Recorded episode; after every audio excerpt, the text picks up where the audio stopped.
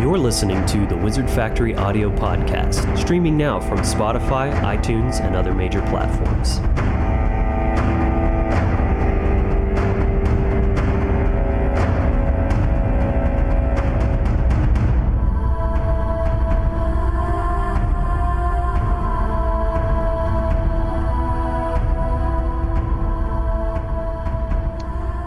Hello, friends. Welcome to another episode of The Wizard Factory. Today's episode will be episode 8 called Empowered, Inspire, and Encourage. And we wanted to sort of do a special episode to sort of unpack um, one of our kind of main taglines, if you will. You've probably seen this in some of the posts on Facebook or um, being said at the end of our episodes, and it's it's something that we just Bryan and I kind of came up with collectively that really just encapsulates in a very short but symbolic and deep way, very profound way, um, what we really are aiming to accomplish with the Wizard Factory. So essentially, um, you may or may not have heard of a concept called the trivium, or as it correlates to the Trinity, which is very, you know, is found in, in many different religious and spiritual traditions worldwide. And um, essentially, what what it can be broken down to in simple terms is you have knowledge, understanding, and then the wisdom, which is applying that knowledge. So essentially, um, empower, inspire, encourage correlate to those three stages. Uh, empowered means to have the knowledge because we've all heard knowledge is power. Inspired because you can see that the word spirit is in that word, in spirited, inspired, and that's sort of that that feminine passion aspect that is essential. Um, you can't you can't just have the knowledge alone if you don't care about it. Um, and so those two combined and then put into action with the element of courage as well, because you can also care and know, but if you don't have the courage to act, you're going to stay frozen in fear and therefore just as inert and helpless as if you didn't have the knowledge or the care at all to begin with. So, um, that is an introduction, just kind of an overview. Uh, Bryan, would you like to riff on anything I said, or? Uh, no, I think you did a, re- a really great job of the the introduction of it. Um, and you know, I I think it'd be good to look at you know it, you know, and look at each one of these and break them down here. Where you know, uh, to be empowered, you know, first off, you you know, we can look at you know, it's a it's obviously the foundation uh, in the mm-hmm. correlation to the trivium, and that we have to first start with a, a place where we're coming from a place of empowerment. So coming from the mindset of the spiritual warrior rather than a victimhood mindset. Um, and when we step into that place of empowerment right from the very beginning, um, taking it back with you know to the principle mentalism, uh, when we're empowered uh, and actively seeking knowledge to raise our awareness, that sets us up for uh, a lot more progress that we can make as we you know work through, and then we can come to the place of really learning to be inspired. You know, like really to to have that care and to you know to experience that woe. You know. Um, as we like to talk about that fury of self awareness, where um, it, it is just the passion and the drive for the knowledge that you're gaining and the experience that you're having that you can come into. Um, and obviously, you know, encourage, you know, um, to be uh, encouraged, you know, and to actually be able to enact your will and take action towards what you need to achieve. Um, that's obviously the final step that has to happen in order for anything anything of the that came previous to it to actually be of use. You know, you have to actually take anything, put it into uh, put it into action. But uh, no, I think that's a good little uh, introduction into that. Um, and then we, you know, I hit on it there a little bit, but I guess we could talk about um, what is the mindset of the spiritual warrior, and this is something you know uh, I'm sure people have heard us talk about before, but um, you know, in the Norse tradition, obviously, you know, there's the understanding that um, those who die in battle will go to Valhalla, and I think there's uh, a general misunderstanding, you know, where people think that's only dying in physical battle. But I think a lot more of the esoteric side of it is that you, dying in battle is being willing to face that ego death, that you're willing to sacrifice yourself unto yourself, just like Odin did, you know, when he sacrificed his eye in the well of Mimir, or he hung himself on the Yggdrasil, um, and he gained the knowledge of the runes, which it's through that that he gained his self mastery and became Odin. Woden. Um, so being willing to sacrifice yourself unto yourself, your lower self for your higher self, and mm.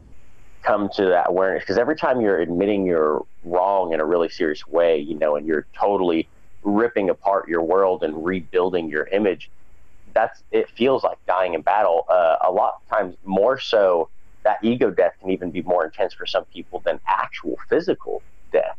You know, where we can see, you know, a lot of times if people they suppress this and then they never want to face their issues and they keep suppressing it to the point that they, you know, from the shamanic perspective, actually manifest disease that will actually mm. kill them because they've become so stagnant. So, um, being willing to die in battle is being willing to to constantly face that um, that death in every moment.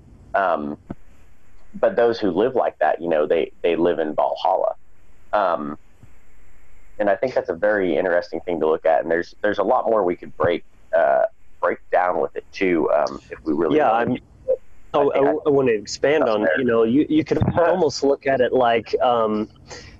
You could almost look look at it like what, what you're going into battle with. It, it, you know, when you say the words "dying unto yourself" or or mm-hmm. sacrificing mm-hmm. yourself to yourself, you know that can sound a little bit cryptic and confusing to some people, perhaps. But mm-hmm. what it really is, when you think about it, is the false self that your ego has identified with it, the constructs of your identity that you think that you are, or that you've been programmed to think you are, or told to think that you are, and actually you aren't. That's the parts of yourself that are dying at your own hand. You're looking into that mirror fearlessly to see who you truly are and to recognize who you are not and put the sword to those concepts and put them to death and rid yourself of them and cleanse and, and purge and move past that. That's what it means to enter Valhalla. You know, mm-hmm. and, and it's glorious. That's where the true glory of battle is, not fighting overseas for some sick fucks and their greedy agendas is the glory of battle of, of becoming your truest self and living fearlessly and looking you know the death of your false self directly in the eye mm-hmm.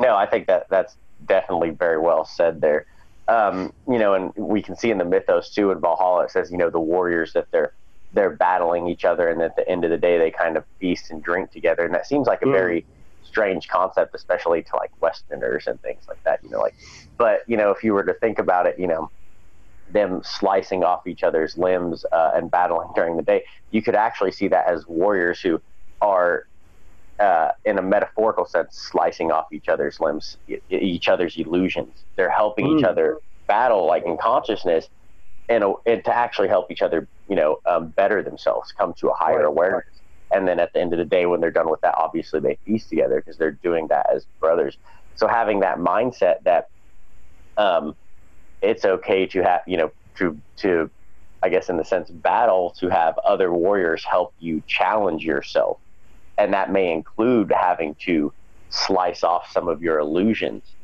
uh, that you may hold feel are part of yourself yeah, man. And um, what's so very beautiful about this allegory is if you think about it, the things that divide us as brothers, as men, are the illusions. The when the, the illusions are removed, we realize that you are me and I am you, and we are just love, all interconnected in in the all. And so by slicing each other's limbs off, we're actually able to love each other more closely because we've removed those barriers between you and I and realized we're not enemies at all. Absolutely, yeah, that's very very well said. Very well said. Um, and then I think we could also look at kind of the the flip side of this of uh, what I think you uh, summed it up really well, uh, calling it the unholy trinity. Mm, um, yeah.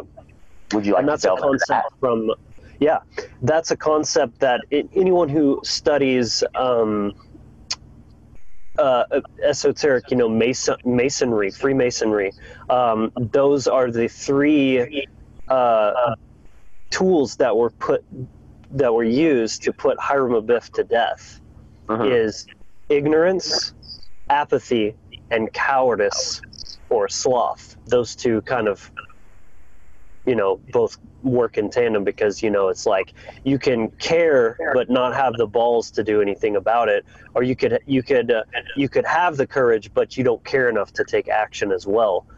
Um, and those are those are essentially the death of consciousness you know those are the true enemies Mhm. of, of any human being. And we and it's ironic when you look at it that way we actually all have the same enemy and it's not you or i or each other. It's ignorance apathy and cowardice. Because the the irony of the satanic m- mindset where everyone's trying to compete as if there's only one space you know one slot for first place when essentially we can all win. There success and and um, you know prosperity is not a scarcity. It's not a commodity that is measurable. Everyone has access to it. So cutting each other down for something you know to, to get more of it yourself is actually completely you know it's madness. It, it, makes no sense. It's not based in reality because it's not a finite resource. We can all win and in fact we're all trying to get to the same place and how much easier would this life's hard enough right? We could actually cooperate and help each other all get to the finish line. Yeah, no, I think that's definitely good to look at too. And you know, um, you know, when we tie this back with the trivium process, seeing that obviously how it can start with um, ignorance, you know, uh, we can look and see that you know, and this could work both ways, but that how fear and ignorance are really the foundation of the system. They're the Mm. foundation of the mind control because sometimes uh, people are afraid of certain things because they're ignorant of them they're just Mm. they're not educated on them they don't know what they're talking about so then they're afraid of something uh, but then a lot of times people will choose to remain ignorant because they are afraid. So it can kind of play both ways with that. But i think it's very um, interesting that it's they're both states of being disempowered. Because when you're ignorant you don't have knowledge. You know we've all heard the, the phrase knowledge is power. Well lack of knowledge is lack of power um, absolutely. and obviously if you're if you're stuck in a fear-based mindset or a victimhood mindset you're not going to have the power to actually ever want to be able to take action uh, towards the things that you need to to actually achieve what you want. Um, so i think it's very interesting to look at how those become you know that foundation uh, on which things are built. And then you know apathy obviously being um, the opposite of the true care. You know, it's just not caring at all. So if you don't have the knowledge, if you're totally ignorant and you're afraid, and then you just don't care, of course you're never actually going to get to that step where you take the action. Um, so then you see uh, it's a continuation that continues through cowardice or laziness. Um, Right. And Yeah. you see that a lot in our culture. You know, you, all these people saying, like, oh, I don't give a fuck. Like, it, it's such just this cliche of just like not caring about anything. And, you know, Bud Light up for whatever. It's just like, oh, whatever. I don't care. Whatever. Uh, drink beer. Don't care. You know, it- it's made to be cool. You know, like it's cool to not care in, in, in like mainstream society. um, you know, zero fucks given. You know, it's all there. Like you hear this stuff all the time. And I mean, it, it is a balance because sometimes people care too much about things that they shouldn't when they're stuck in their left brain they're they're overly analyzing and micromanaging people's perceptions of them and in that way it's good to not give a fuck but you see that that kind of gets very imbalanced you know in that way Mhm. but in my own personal experience um, it was actually the acquisition and integration of knowledge uh, ra- that raised my consciousness that actually generated the care. Because it's it's kind of like take just an easy example like diet right? Most people are pretty ignorant of diet and therefore they don't care to clean up their diet. But then if you start telling them about all the poisons and the chemicals and the hormones and all this crap that's in the food if they actually acknowledge that and, and understand that that's factual then they'll start to care a little bit more because they're like, oh wow, like now I don't, I can't just ignore this anymore, and now I have to care. So, you know, and that that, that has genuinely been true in my experience all the way around. You know, even like things like, um, I, I was actually concerned at my uh, connection to animals. Like my cousin was super, super like all about animals, and I was more interested in video games and stuff like that.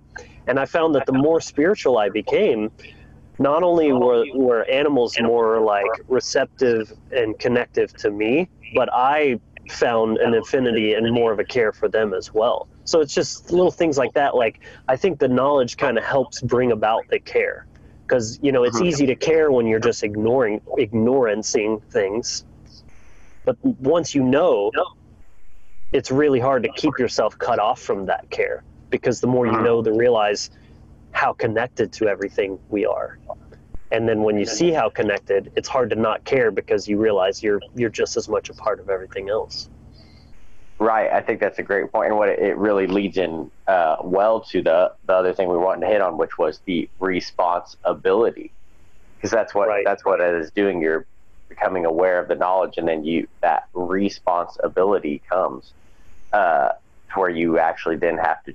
Okay, so I'm aware of this pattern. I'm aware of whatever's going on.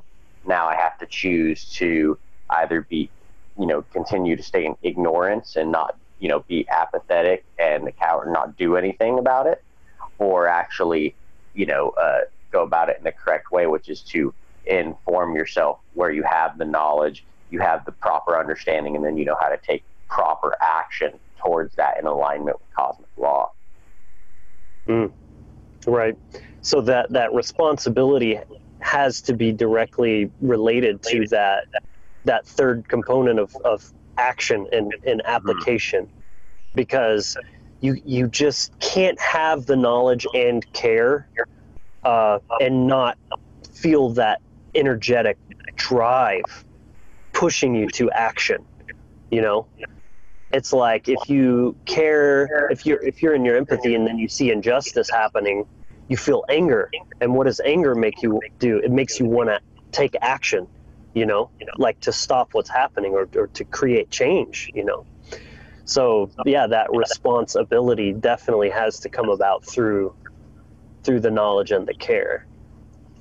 And see you know it's funny how i was just thinking like how it works backwards. Like you do have to ser- to care to some degree in order to take the knowledge in as well. They do play to each other but i think ultimately because we're interacting with the universe and because of natural law and consequences that are in place your ignorance is going to lead inevitably to chaos and suffering which is going to make you care.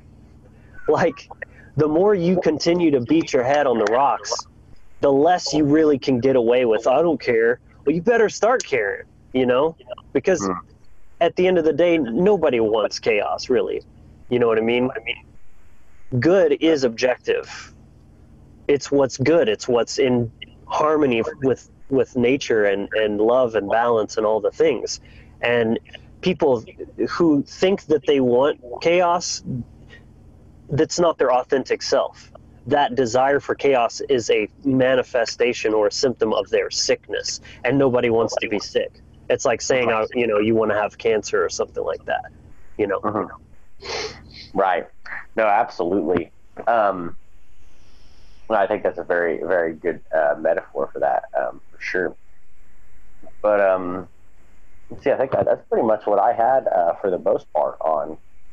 Uh, like I said on this, this episode is going to be, you know, a little bit uh, doing this one a little bit shorter here than what we uh, typically do, but we wanted to get this mm. tagline uh, kind of introduced it out there so people can um, really understand and dig into what we're really saying when we say this. Um, yeah. So, uh, was there anything else that you had to add, Logan? My little guy. oh, I thought that was a cat. That's hilarious. No, that's my son. He's fighting bedtime. uh, yeah.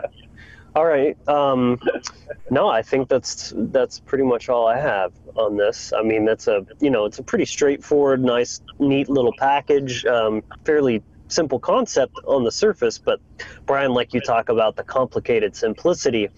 It's yeah, very simple yeah. in theory, but you could take this one concept and sit there and just think about it, and there's layers upon layers of, of depth you know, if you're really trying to dig into it. So, I mean, again, this is why we chose this as a central, you know, concept to really focus and, and deliver like sort of our mission statement as the Wizard Factory, because ultimately we want to em- empower, inspire, encourage others um, to, to, you know, to share this path with us so that, like I said earlier, we can all cross the finish line together, you know, as brothers and sisters in the human family. Mm, so, absolutely, yeah. No, that's what it's all about. It's all about is you know empowering the self and then you know taking that and helping others do the same. Mm. And that's that's sort of the true lesson here. I think is that it never